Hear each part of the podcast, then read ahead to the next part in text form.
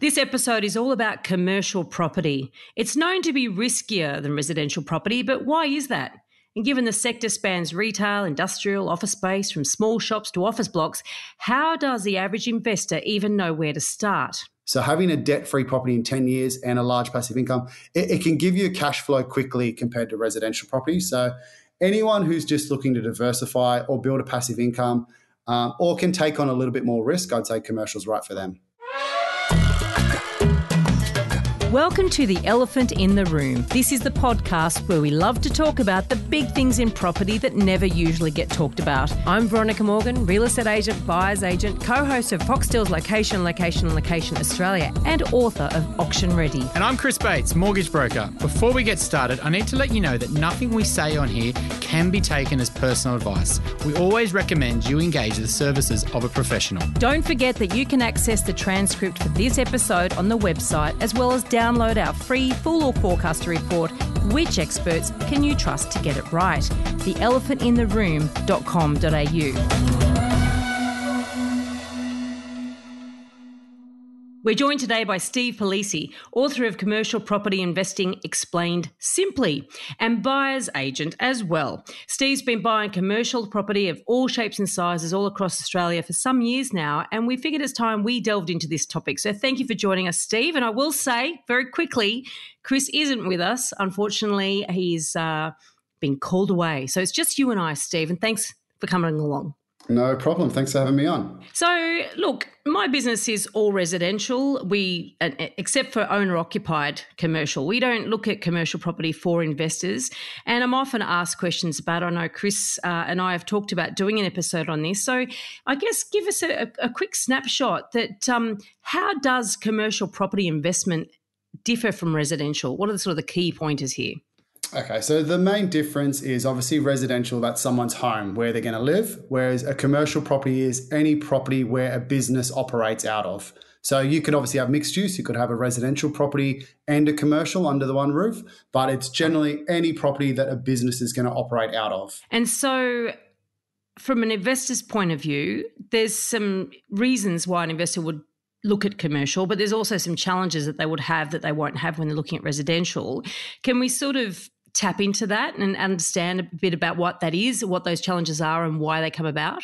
Yep. Okay. So one of the main reasons people go to commercial property is obviously the cash flow. So you get a, a much much higher cash flow. Like we're generally talking five to seven percent net yields. Um, and I use the mm-hmm. word net because uh, with residential you typically refer to a gross yield, as you know, whereas with the commercial space normally the tenant will pay 100% of the outgoings. So basically, the rent you're getting minus whatever loan you have on the property, that's the return that you're going to get. Um, the reason why everyone doesn't just flock to it is it's a much more of an unknown space. There's there's a lot more moving parts than residential. Um, yes, you need to look at all the usual fundamentals, so like infrastructure spending, population growth, migration to the areas, things like that.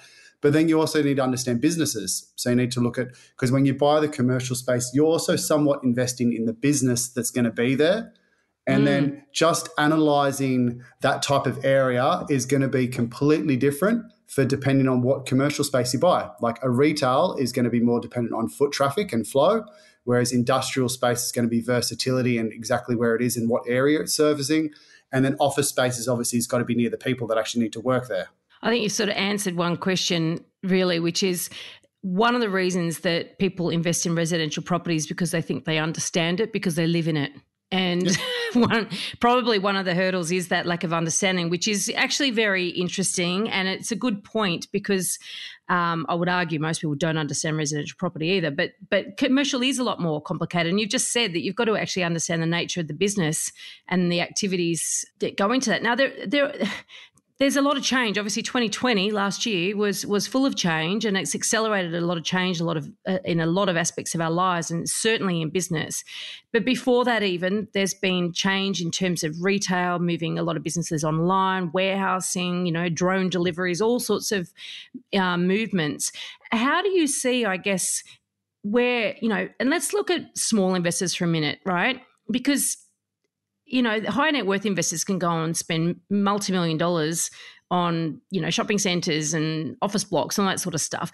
But the indiv- you know most uh, individual investors aren't spending that sort of money on an, on a commercial investment, right? Would that be fair to say? Yeah, exactly right. And that's one of the misconceptions as well, because we hear all the statistics about like our retail spending down. But like you said, it's only the millionaires and billionaires buying that. The mum and dad investors, they're not going to go out and buy a Westfield shopping centre. So that statistic doesn't really apply to them. They need to be looking at the suburban stats. So what how are cafes doing and hairdressers and barber shops and nail salons and things like that, because they're the ones that are probably the most likely going to buy. And so how I mean, where do you start? you, you just got to educate yourself much like residential. You'll you'll naturally gravitate towards one type and then you'll kind of dive deeper in that field. Um, i generally recommend if you were going to start out go industrial.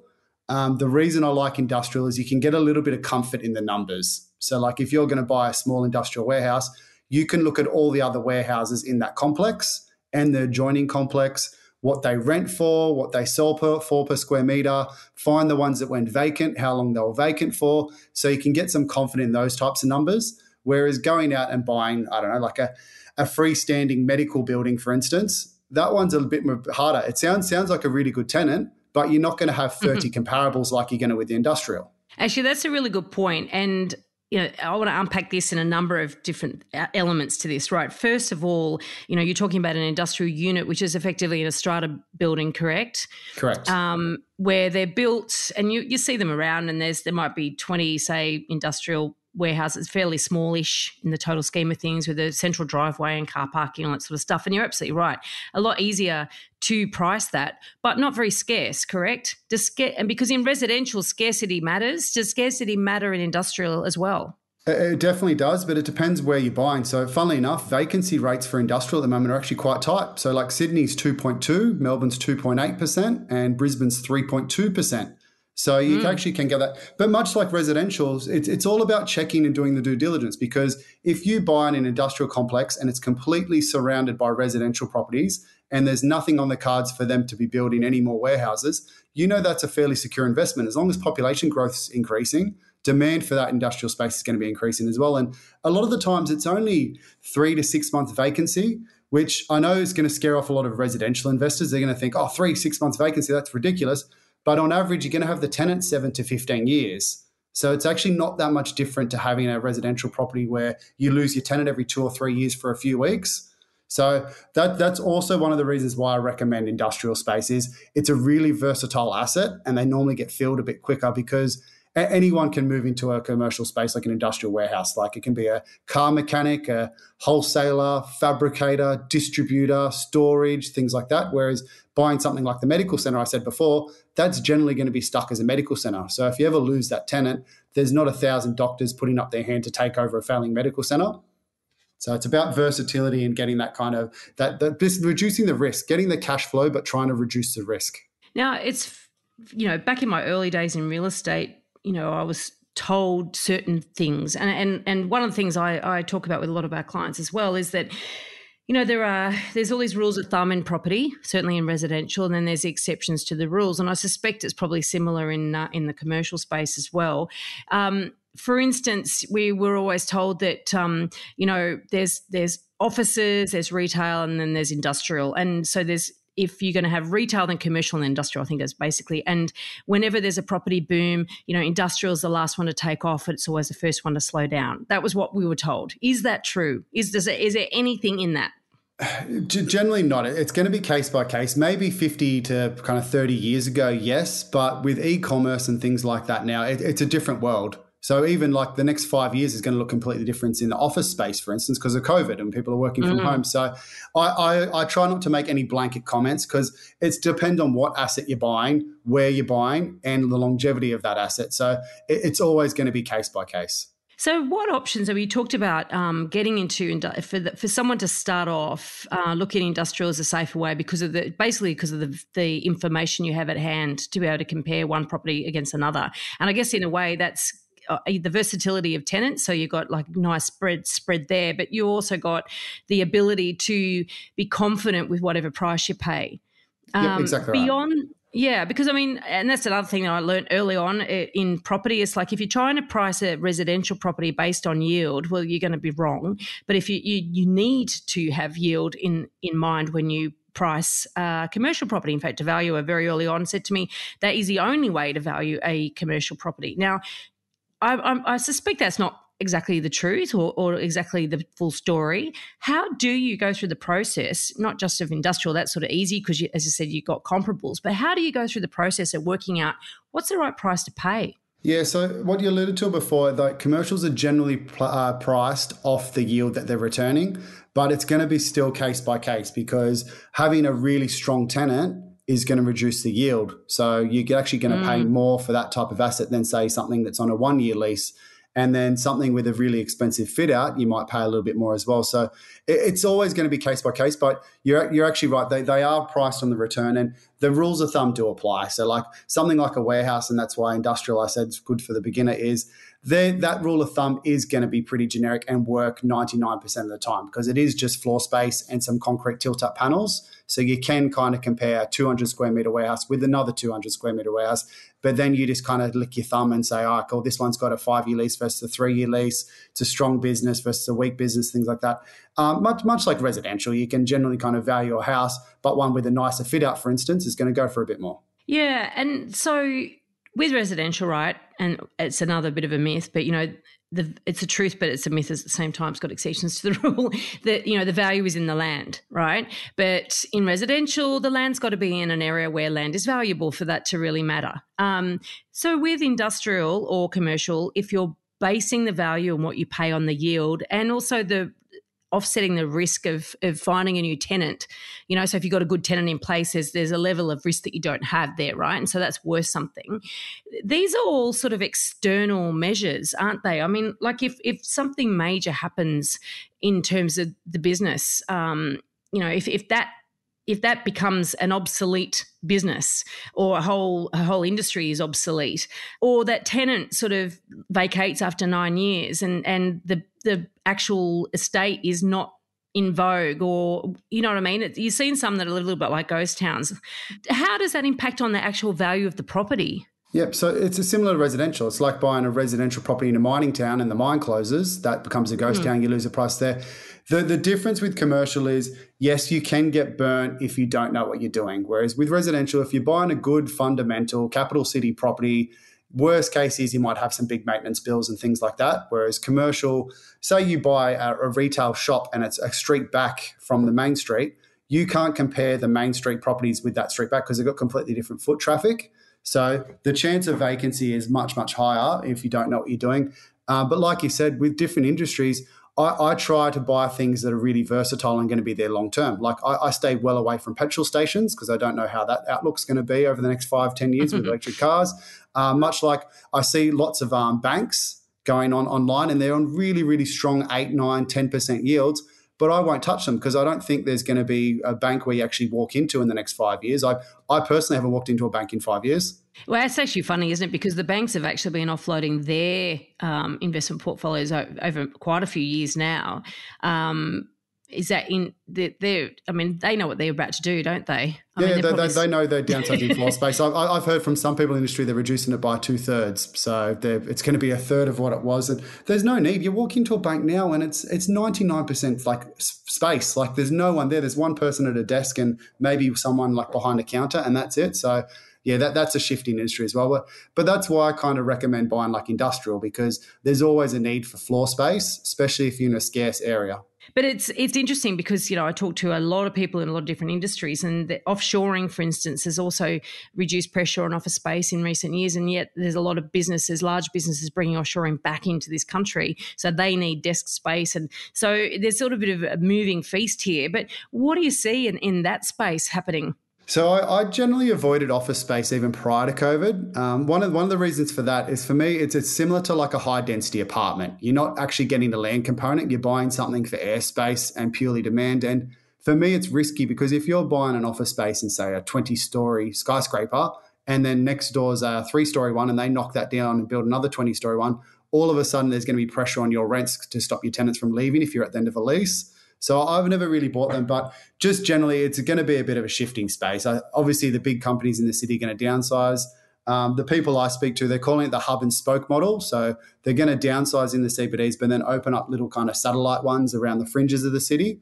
Um, and mm. that way they can actually get more talent as well because they can get people that live three hours away or so that they're happy to drive in an extra hour two or three times a week to their job. So it actually increases their data pool there. Yeah, we in uh, interviewed Soren Trampedach um, from oh, Work Club a uh, couple of episodes back, and we did talk about that exact um, exact change that's on the horizon. It's sort of interesting. It's a bit of a movable feast as well, because let's face it, you know, the whole hybrid model of working in the office, not working in the office, working from home, all that sort of stuff.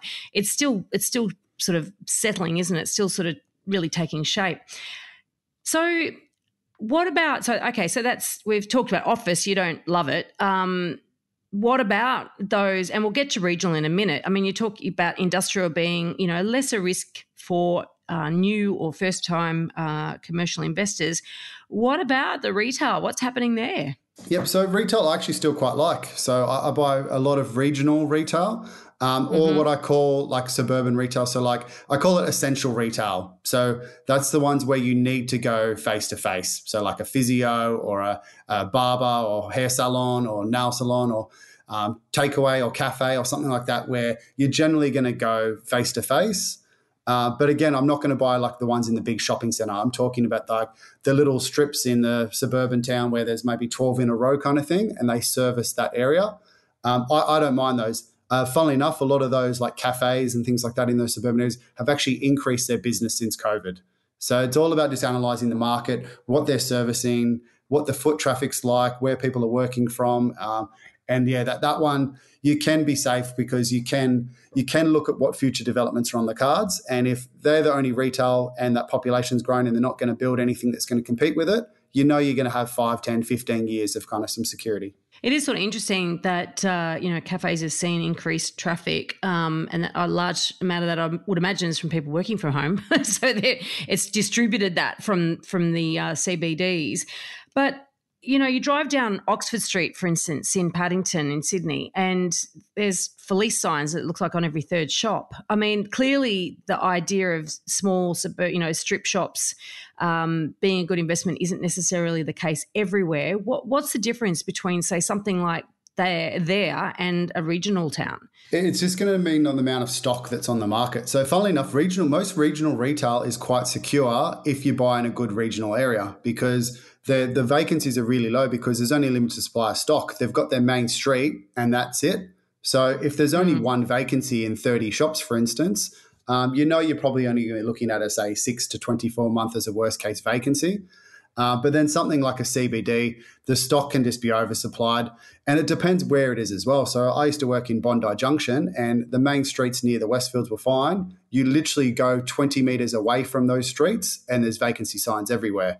So I I, I prefer the kind of suburban retail just because you know what's there. That's it. They're not building anything in the future. You can get some comfort in those numbers. Uh, but again, you need to do your due diligence. It's going to depend what you're buying and where you're buying. Now, you said, you know, you might have a six to 24 month vacancy. Now, that would strike absolute fear into the heart of most property investors.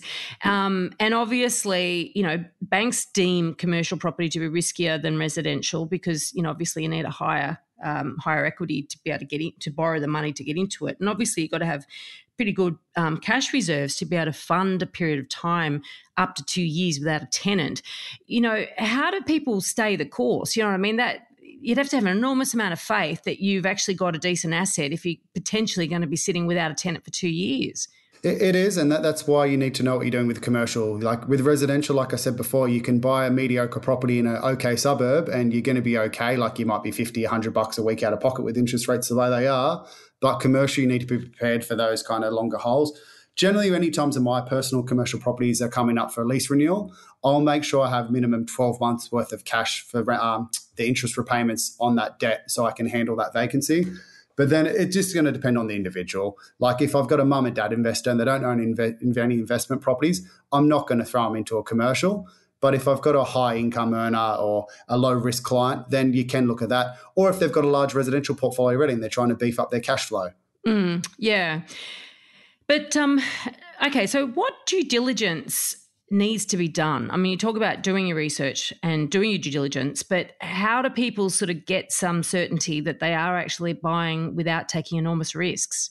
All right, so there is no certainty in this game, but generally you just want to tick as many boxes as you can. So obviously the first one you're going to check is the area. So just find out, much like residential, find out what the area is doing, what the population growth is, where the infrastructure is going, where people are commuting to and working from, what areas that um, that region ser- services. Um, and then once you find the property, whether it be know, industrial or retail or office, um, then you need to look at the big one for me is the vacancy rate. So try to do as much due diligence as you can to find out what the demand for that type of property is. And that, that's equivalent to effectively the vacancy rate because if it's in high demand, you're going to have a low vacancy rate. If it's in low demand, you're going to have a high vacancy rate. So uh, I'd talk to property managers on the ground as the first way. That's probably the quickest way for them. So they can find out, cool, when stock comes on the market, how long is it sitting there for? Um, and then what demand it is. Then you can start actually going through all the comparables. So find the leasing rates per square meter, what people purchase them for per square meter, and then just start ticking off those boxes. Um, then you're also going to have to look at the business. So, how long has there been business operating? Do they have multiple stores or locations? What's the length of the lease? Um, then you're going to have to do a full lease review as well. So you're going to have to check things like there's there's bonds and guarantees on commercial leases. So you need to understand leases. So you'll go through all that. Then you'll look at things like the versatility of the space you're buying. So if the tenant ever leaves, what can you do with it to get a tenant in quickly? Um, then there's also value add opportunities. So making sure they're paying like fair market rent. Can you add any extra streams of income on top of it? Can you renovate it? Things like that. So th- there's a lot more moving parts than there are with residential. And that's why you need to be well informed before you just go out and buy one. Yeah. Uh, there's, you know, I think. that's preaching to the hymn, uh, to the uh, choir here in terms of being well informed. But one thing that I find, you know, whenever I, as I said, we on occasion, we don't do a lot of it, but we do help owner occupiers buy commercial. That is when a, an owner of a business actually wants to buy a commercial space.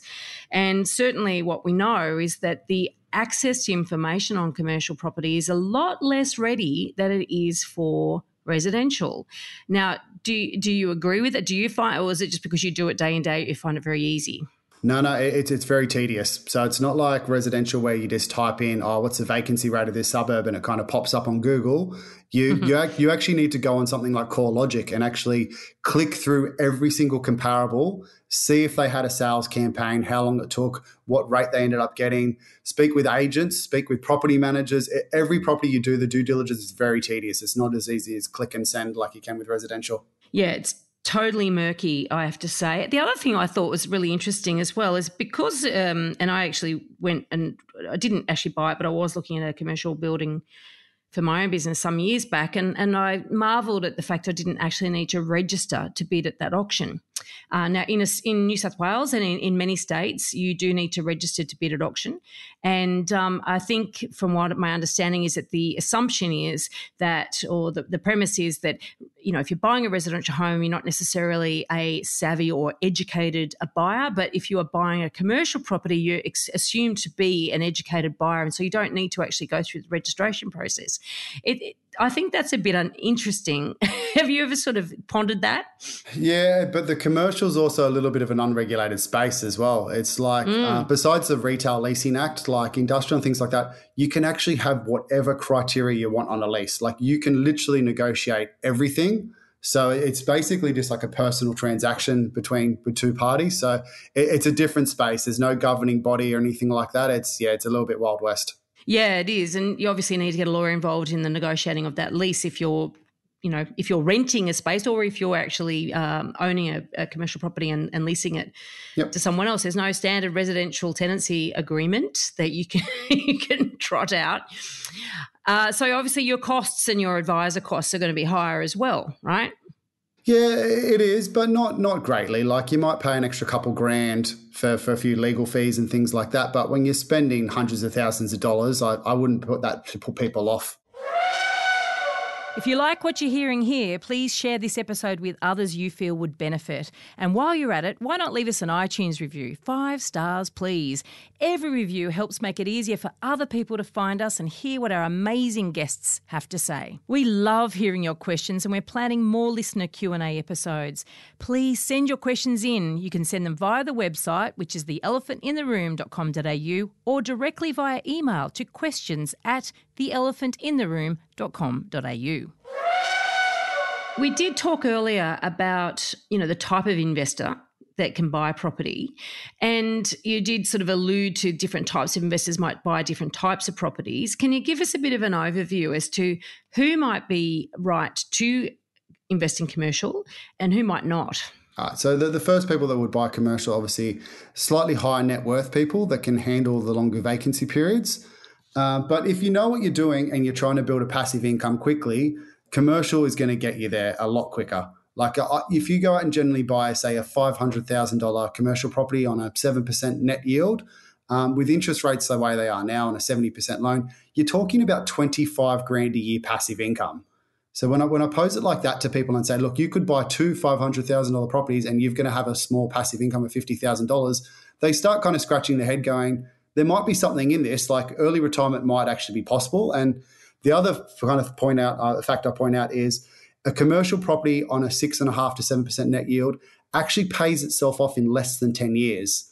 So having a debt-free property in 10 years and a large passive income, it, it, can give you cash flow quickly compared to residential property. So anyone who's just looking to diversify or build a passive income um, or can take on a little bit more risk, I'd say commercial is right for them. Now, I want to talk about the risk because the you know I'm I'm sitting there, wow, my God, what am I doing? You know, what have I been doing focusing on residential and my ears are pricking and and the problem is that you know I'm not disputing what you're saying, but I am I am mindful that a lot of property spruikers come out with similar claims, right? And you know, and I'm talking about property spruikers spruiking, you know, residential crap. Um, so it's compelling, but there's never that sort of opportunity without risk. Correct. So, can we talk about the risks? Yeah. So, the main one with commercial is obviously the vacancy period. Like, because uh, buying the mediocre residential property and having a tenant is fine. Buying a mediocre commercial that sits there vacant for two, three years, that's actually going to put a big halt to your investing as well because banks aren't going to lend to you because you're all of a sudden going to have this debt with no mm. income coming in. So that's why I always try to buy the really low risk ones, the ones with the versatility. Um, but the, the risks are obviously um, the tenant defaults and can't pay the mortgage. So the only thing you're going to get out of them is either um, the bond or you can actually get what's called a personal guarantee on some of the leases. So a lot of the business owners will actually put their like house or something like that up for collateral to pay out their mm. lease. So you can actually mitigate that that way if you're getting a personal guarantee. So if you're on a say a five year lease, you at least know, cool, I'm most likely going to be good for those five years. After that, that's the unknown because if the market shifts and COVID hits or I don't know, World War Three kind of erupts, like that, that's you're not going to know. But people are still going to need a roof over their heads, whereas businesses shift with time goes on. Um, but for me, it's it's just similar to residential. Just do the due diligence, tick all the boxes, be aware of those risks, that longer vacancy period, um, and you're generally going to be okay long term. Like I'm, I'm not saying it's no risk. I'm just saying there's a way to get really high cash flow if you know what you're doing. So, on that, I mean, certainly when it comes to residential, I would say don't ever buy for yield. You know, you've, you've the yield's not good enough anywhere, and if it is, then your capital growth is going to be in the toilet. So, you know, we're talking, and and yield and risk are sort of, um, you know, well, yield is a function of risk, really. So, how do you look at the growth side of things, or is it just not something you worry about? It, it, depends what purpose you're buying for. So a lot of the times I'll actually buy in a much better blue chip area for a tenant, but they'll actually get less return on the cash flow. So we'll get like say a four or five percent net return, but we're buying mm-hmm. a really good blue chip asset that's going to have the capital growth. Um, but just to point a note is commercial properties actually do grow. On average, they do mm. they grow five to six percent per annum long term, and they, they actually have to. Otherwise, you'd end up with residential properties being $5 million and then you'd have a warehouse sitting next to that for 500000 So there has to be some parity um, that actually has growth. I think a lot of that, that comes from actually office spaces don't grow. And that's much like right. the argument that high density apartments don't grow the same as houses.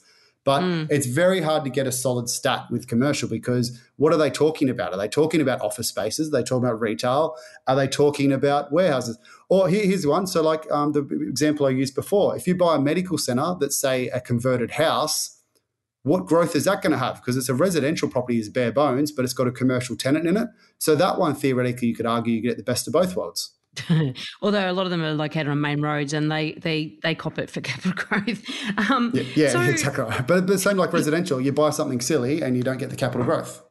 Yeah, yeah. So and, and look, I think that also comes back to that lack of clarity in the data and being able to pull it apart and understand on a micro level. I would suspect I'm putting words in your mouth here, but it's it's much the same with you know with investing in residential property. If you, you, you can't use macro data to make decisions on a micro level, and I'm guessing it's a little bit the same, but even harder, really, because you're finding it even more difficult to pull out that individual uh, information that actually gives you or points you in the right direction for a specific type of property in a specific area. Yeah, that's right. And com- commercial grows in slightly different cycles as well to residential. It's not going to precisely follow it.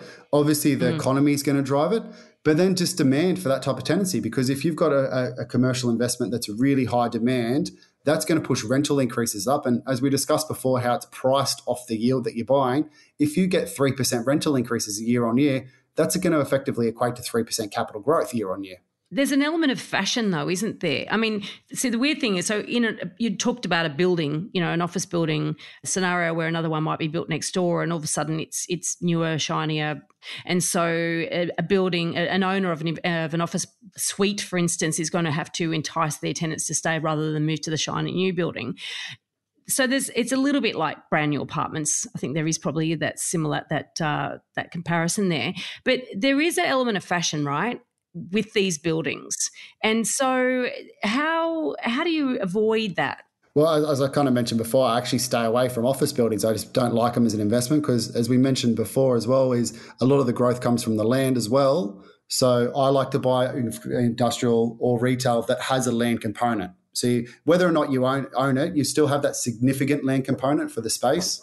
Yeah. But even with industrial, like, you know, the old, you know, Pebble Creek industrial warehouses, you know, there's an element of there's certain types of businesses that go in there wouldn't care, but there's others that that won't want to go there, you know, and there's there's got to be an element of trend around that and, and finishes and all that sort of stuff in that space too. Yep, and that's part of that's part of the due diligence as well, Veronica. So, like, um, funnily enough, some areas the lower cost warehouses are actually in higher demand than the nice ones because if that area is servicing like I don't know, it's an industrial area where they're just like they're shipping. So, say you're next to a port and it's just for storage of stock before they put it on a boat. That one doesn't have to be all fancy. They don't actually see any any clients. Mm. Whereas the industrial ones that might have some face to face, like a mechanic or something like that, that obviously needs to be slightly nicer. Then if you got like a a new age company that's got like a lot of I don't know robots or something like that in the warehouse, they're going to want something newer. So it's all mm. about assessing where you're buying, what the tenants want in that area. Um, there's going to be rough areas that kind of do well, and then there's going to be really nice areas that do well, and then there's going to be the mix in between.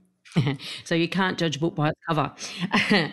what about zoning? Because you know the biggest uplift anyone's going to get in um, their property value is really on a one-off zoning change, right? So, and you know, I was driving through Marrickville the other day. I was driving through Alexandria the other day in, in Sydney. We're talking in Sydney, and these are these are inner urban areas, and there's a lot of this light industrial um, properties around there, and you can sort of see the signs of some of them are really just getting gearing up to to be converted to residential, to be redeveloped, I should say, as residential. Um, is that something that I mean? That's obviously risky because you're you're betting on future developments in areas, but obviously that's a big uplift for someone who's investing in. Um, uh, in industrial property potentially. Is that something that you get involved in, or what's your thoughts on that?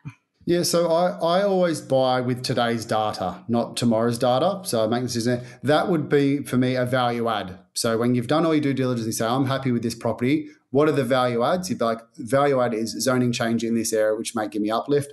Um, funnily enough, it actually work both ways as well with commercial. Sometimes it changing it to residential zoning can actually increase the price because the houses are in a better cycle than the commercial. And then on the flip mm. side, obviously, if you're getting a better kind of square meter rate, um, in the industrial space, changing a, a, residential to a mixed use where they actually build more.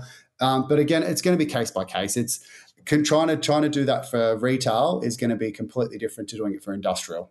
Yeah, well, it's sort of funny too because you do see these um, in certain areas. You do see certain buildings that originally was a shop, for instance, it's on a main road and it's been zoned residential, and it's like, well, nobody really wants to live in it. So it, yeah, as, as you say, it's it's downgraded the uh, value of the property. You you got to analyze the market as well. Like I, I, had a client bring to me a property. It was a cafe, and it was a little freestanding building. He's like, "Oh, this is great. They're building a, a twenty story apartment block next door to it." And it's like that would increase the business. And I say, "Are you sure they're not building a retail underneath it as well?" He goes, "Oh, I have a check." And he came back. He's like, "Yeah, they are." And I'm like, "What happens if it's a cafe?" and then he's just like, "Okay, I might leave that property now."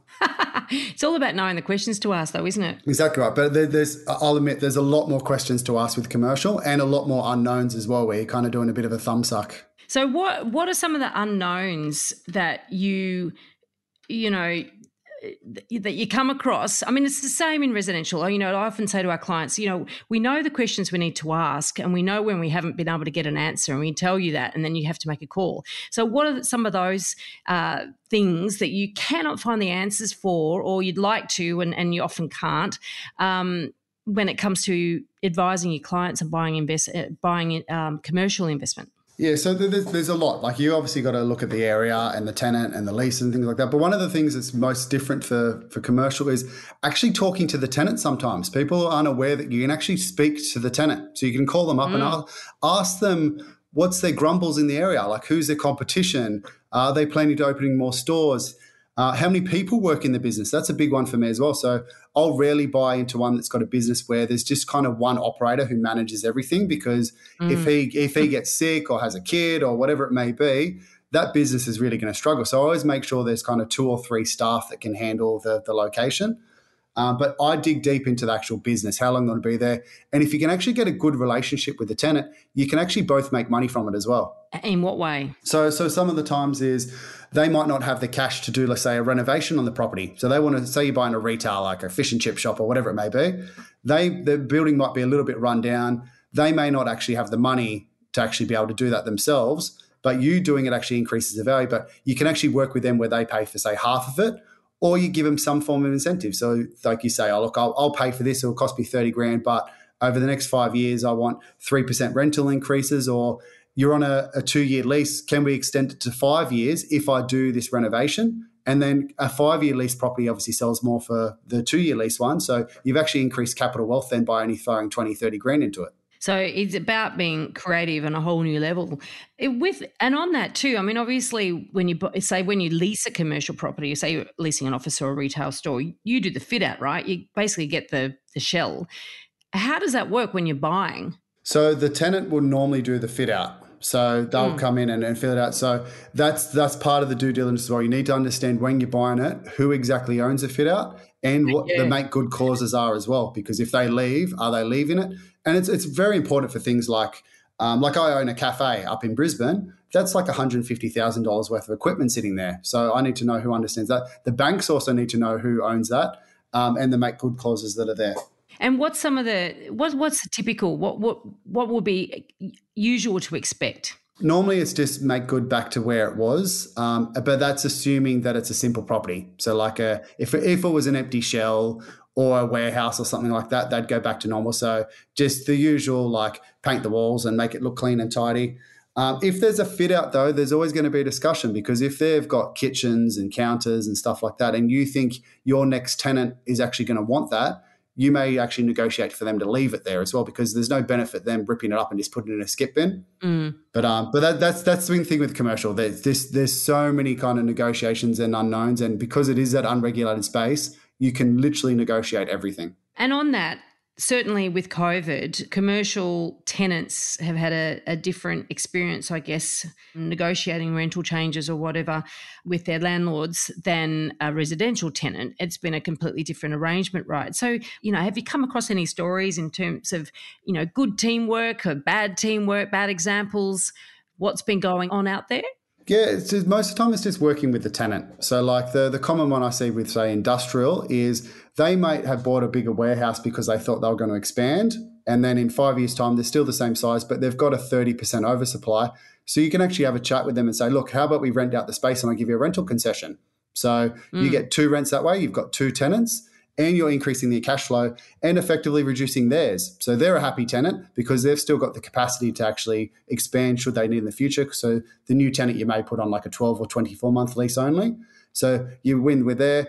Um, I've seen ones where just people go crazy with value add, like they they buy a, a, retail shop and then they put an ATM machine in, then they put telecommunications on top, and then they've got solar panels, and then there's residential build on top and things like that. You can go as far down the rabbit hole as you want. Actually, I heard recently the ATM's losing favour um, yeah. because people aren't using cash. Yeah, I, I, don't touch ATMs anymore. I think they're they're a thing of the past. What else is a thing of the past? So what do we talk about for? Banks, um, petrol stations. Uh, I stay away from obviously like post offices and things like that, which sounds weird because obviously um, people are sending stuff a lot more. But I think the old conventional post office is going to need a shift into a more of a kind of industrial type one where you go in and it's purpose built for sending things out. Um, and then mm, technology distribution center. Yeah, exactly right. And technology is going to take it out. There'll be there'll be less people. You don't have to go fill out a form. It'll be go walk up to a computer, press some buttons, put it in a box, and then the machine will take it away, kind of thing. So the the technology sector is going to change quite a lot of things.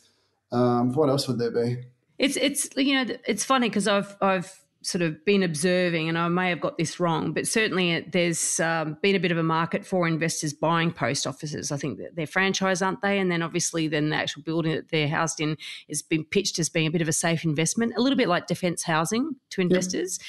It's like on the surface, oh yeah, how could that go wrong? But actually, when you dig, you think, oh, it's actually really shocking. It's actually quite hard for them to make money as well. Like when you actually do the sums and they're kind of turning over a few dollars every few minutes, it's not actually that lucrative. Have you ever gone into a postal shop? They're, they're full of junk. Yeah. it's just like, I don't know. Mind you, I think your book's actually selling the post office, isn't it? It's, it's next to property investing for dummies except for that, except for your book, of course, and a few other books in there.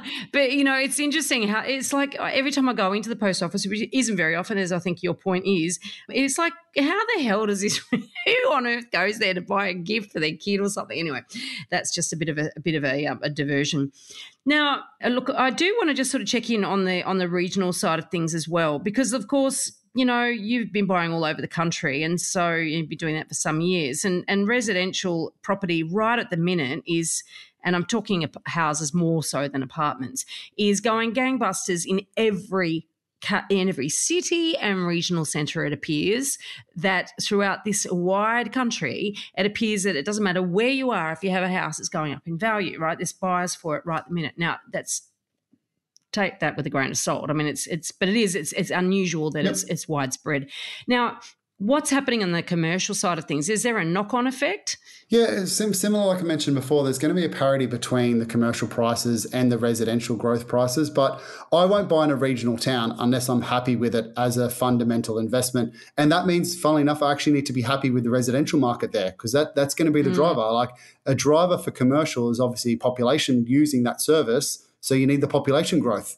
So you need to be in a good growing area, but then you also need to look at all that periphery areas of where's that industrial space or retail space servicing, um, and mm. how's it going to look long term versus what the risks are. Uh, but I actually really like regional. It's it's it's a nice kind of little bubble that you can actually buy into and have some security. And they do go hand in hand. You're right, because I mean, certainly when we're looking at at, at locations to invest in, uh, in terms of a home, a house, um, you're looking at the infrastructure around. You're looking at the cafes. You're looking at the retail. You're looking at all that sort of that lifestyle element to it as well. And a whole area can start to gentrify off the back of a really cool cafe. Yeah, exactly right. But then if you're talking something like industrial, um, infrastructure spending is actually going to increase demand for it because they need somewhere to store their machines and fabricate and have like bulk goods and things like that. So if they haven't built the industrial space and they're doing some major roads or hospitals or whatever it may be, that industrial space is actually become more in demand during those projects. But that's quite short term, though, isn't it? Uh, it depends depends how long the, the project is. But again, I'd buy it on today's data, not the future data. So if I'm buying it now and the vacancy rates are really tight, and they've got all this kind of backlog of stuff they're going to be doing over the next 10 years, I know it's actually going to be actually lower risk investment by buying into it.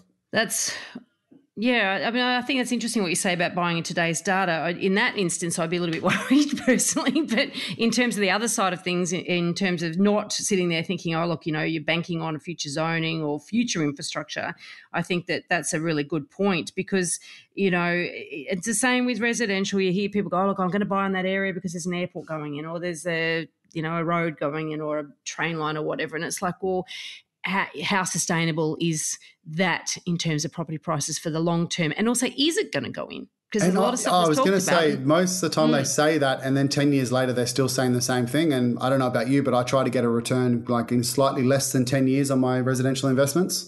Yes, well, that's, you know, it is very true. I look at Badgerys Creek as a great example. I mean, that's been mooted for uh, over three decades. So yeah, exactly. Right. But there's there's so much data out there to show that you don't actually need an airport to have growth. Like there's plenty of regions in Australia that have growth that don't have an airport. Like Byron mm. Bay, funnily enough, has been one of the best performers in the last kind of 24 months. Like it's it's nothing. Although when when it is near an airport, you've got Ballina half an hour away, and you've got the Gold Coast an hour north. So, so in reality, that that's probably, and then there's Lismore, which is much smaller. So, in a way, you just shot yourself in the foot with that argument. well, no, so they're, they're, they're, not, they're not new airports, though. They're existing ones. No. So well, that's yes, my whole point. The, the growth has come in the last 24 months. There's been nothing of speculation or a recent airport that's opened up next to it. Well, and, and this is the thing, though, isn't it? Because the reality is, it's after it's built you know in the long term as to how it's used and all that and and who it brings to the area and and the sustainable growth and the sustainable change over time. And so then when someone announces an airport it's definitely not the time to buy into it just in case it doesn't happen. But you need to be holding a property for decades in order to make to make those gains. It's generally um, just one of those kind of flavors of the month. People love that. The other one they love is buying new universities as well. And then I ask them, so, well, what yes. are the stats to show that universities actually grow? And they're just like, I don't know, sounds good. like, well, we actually did a, a, one of our suburbs trends episodes with Kent Lardner. I think it was back in November. If you, anyone wants to go back there, and we did actually do an, um, a whole episode on university uh, towns, and we're actually going to interview a buyer's agent from Byron Bay in a couple of weeks. So we're going to be sort of digging deeper into that market as well. So there's there's lots more coming on these on some of these topics that we've been that's, raising here. That, yeah, that's a point to note as well. So when you're buying like commercial property in those holiday towns, you also need to understand that holiday destination as well. So where are the people coming from? So like Cairns and those ones where you might get a lot of Japanese tourists, for instance, that's obviously hit a lot harder since COVID. Whereas some yeah. local ones are actually doing so well. So that that's another kind of thing you need to analyze when you're buying the commercial space is who is actually going to that tourist destination? Is it seasonal as well? So some of these areas do really, really well over summer and then they're horrible in winter. Yeah. I think that, you know, and that's talking about Byron Bay, it's probably a very good example as well that it's a high a, a, local, as in Australian demand. You know, all the up up the east coast, down the east coast, love going to Byron Bay, right down to Melbourne. The Melburnians love Byron Bay. So that has a, you know, that has that local demand, if you want to call it that, rather than focusing on the overseas demand. And I think probably that's one of the reasons why. And also now with the big sea change and tree change thing, it's it's highly desirable. And it, over years and years and years, you meet people, you always meet people that say, oh, I want to retire to Byron Bay. Yep. so you know, all of that stuff comes true. So it's just that general desirability, and and that's really where the money starts flowing when they feel that, that that's the time to do that. Yeah, exactly right. And it's confidence in the market as well of is this going to be is is this going to be in demand long term? And that's what we are talking about before, mm. much like with the commercial space. Yeah, absolutely. Steve, have you got a property dumbo for us? Um, I don't have one specifically, but the, the one I always see happens is people will go out and they'll buy something that they think's a really good price. So they'll say, "Oh, the cap rate of this area, um, cap cap rate is just net yield. So the cap mm. rate is six percent for this area. I bought this property on a six point seven percent net yield. I've done really mm-hmm. well. They haven't checked the comparable rentals." And they've bought, got one where they're paying 20% above market rent. So then what happens after the tenant gets to the end of the lease and they negotiate it back to market rent is they actually lose 20% capital value. So that's that's the most common one. It's just because people don't know how to check the actual comparables. They'll they'll go off what the real estate agent gave them, but they're going to handpick some. And square meter rates, for instance, are going to change depending on the floor size. So, like a big warehouse rents cheaper than a small one, for instance. And they've just looked at the two or three examples and haven't done the dog work of actually sitting there for a day, clicking through all of them and talking to property managers on the ground. That's such a good example. It's a bit like people comparing square meterage rates on a on a house on a block of land. You know, the, exactly that. That the actual dollar rate per square meter does go down the bigger the land is. But uh, yes, very interesting. So look, thank you so much, Steve, for sharing all this with us. We'll put the link in the show notes to your book, which is. Do you want to say it? Uh, commercial property investing explained simply. I think you do explain these things very simply. So I think that's fantastic, and I really appreciate you sharing sharing this with us today. No problem. Thanks for your time, Veronica. We want to make you a better elephant rider, and this week's elephant rider training is. So, in this boot camp, I just want to touch on buying in a hot market. We all know the market's gone silly and it's gone silly across the country. And it's pretty unprecedented. Well, it is unprecedented, which is a, a word that we're so sick of hearing. But every city is um, hot pretty much every regional area is hot too. Okay, that's really unusual. So there's a lot of money out there trying to buy property at the moment. And, you know, when I visit my sister in Italy, obviously it's a long time ago now, a long time before I get to do it again. And I always remember it was funny just when to hear that smart cars couldn't get on the freeway or the autostrada. Okay, so the, the freeway where basically people just fang it, you know, 140 is not unusual. You can't drive a smart car on a freeway. And to be honest, most buyers trying to buy in this market is a bit like trying to take a smart car onto a freeway. It, they're just going to get, it's just a whole world of pain and damage and fear and all sorts of palaver going on. If you're driving a smart car, don't get on the freeway. You know, get some advice. And a lot of people look at to a buyer's agent to say, "Oh, I want you to be able to to work a miracle to get what other people can't get." And the reality is, if you've got a buyer's agent basically saying, oh, look, you know, you just got to pay more in order to achieve a property, or I'll get it for less, or all these silly, silly sort of promises, or I'll find the off market for you, that's not really the true solution to your problem. A lot of people think these things are the true solution, but it isn't the true solution. The true solution to your problem is making sure you buy the right property and making sure that you have in your head the right amount of money you need to pay for that property and having a good framework for understanding which property you should push yourself for on price versus another one not to push yourself. So the fact is, in a hot market, you are going to have to pay a premium for anything. So if you're going to pay a premium for anything, make sure it's for the right property and then really spend the time working out what that property is worth and factor in how good it is, and then work out your premium that you're prepared to pay before you start the negotiation process. But don't just think you have to throw money at it because that that sort of attitude there's a lot of people hit decision fatigue and they get to a point where they're like oh it doesn't matter i just have to pay 50 grand more or whatever you know but the reality is if you're doing that without actually discerning which property is worth paying that 50 grand more for you're going to get caught out you run the risk of buying a dud asset, you run the risk of buying the wrong property, and you run the risk of paying too much for it.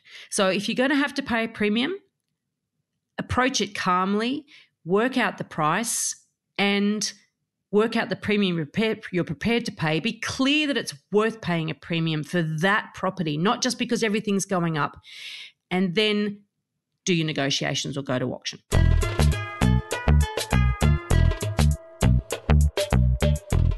Please join us for our next episode. We've got Scott Phillips, Chief Investment Officer of Motley Fool Australia, coming back to have a chat with us.